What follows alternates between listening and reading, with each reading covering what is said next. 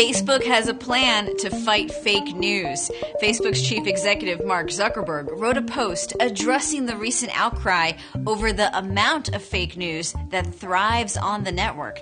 Zuckerberg said Facebook is exploring a few new solutions. Now, currently, Facebook relies on users to report fake news. Bet you didn't know you had that power, did you? Because Facebook doesn't make it clear. But here's how it works when you report a story, select the option that says you think it shouldn't be on Facebook.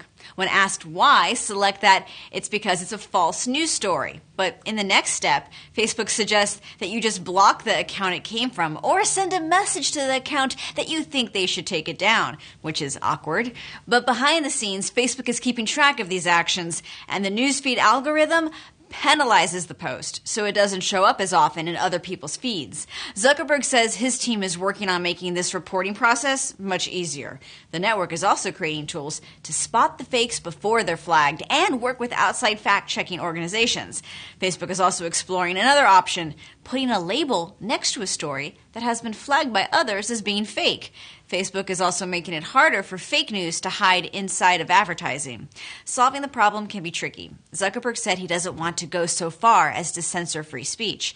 During the U.S. presidential election, a number of made up stories spread online and had a large volume of shares on Facebook. Some critics suggested this may have tipped the election for people who believed the fake news or that it fed into Facebook's algorithm problem of creating a political bubble, filtering posts so you only see things similar to your own worldview based on other things you've clicked and commented on.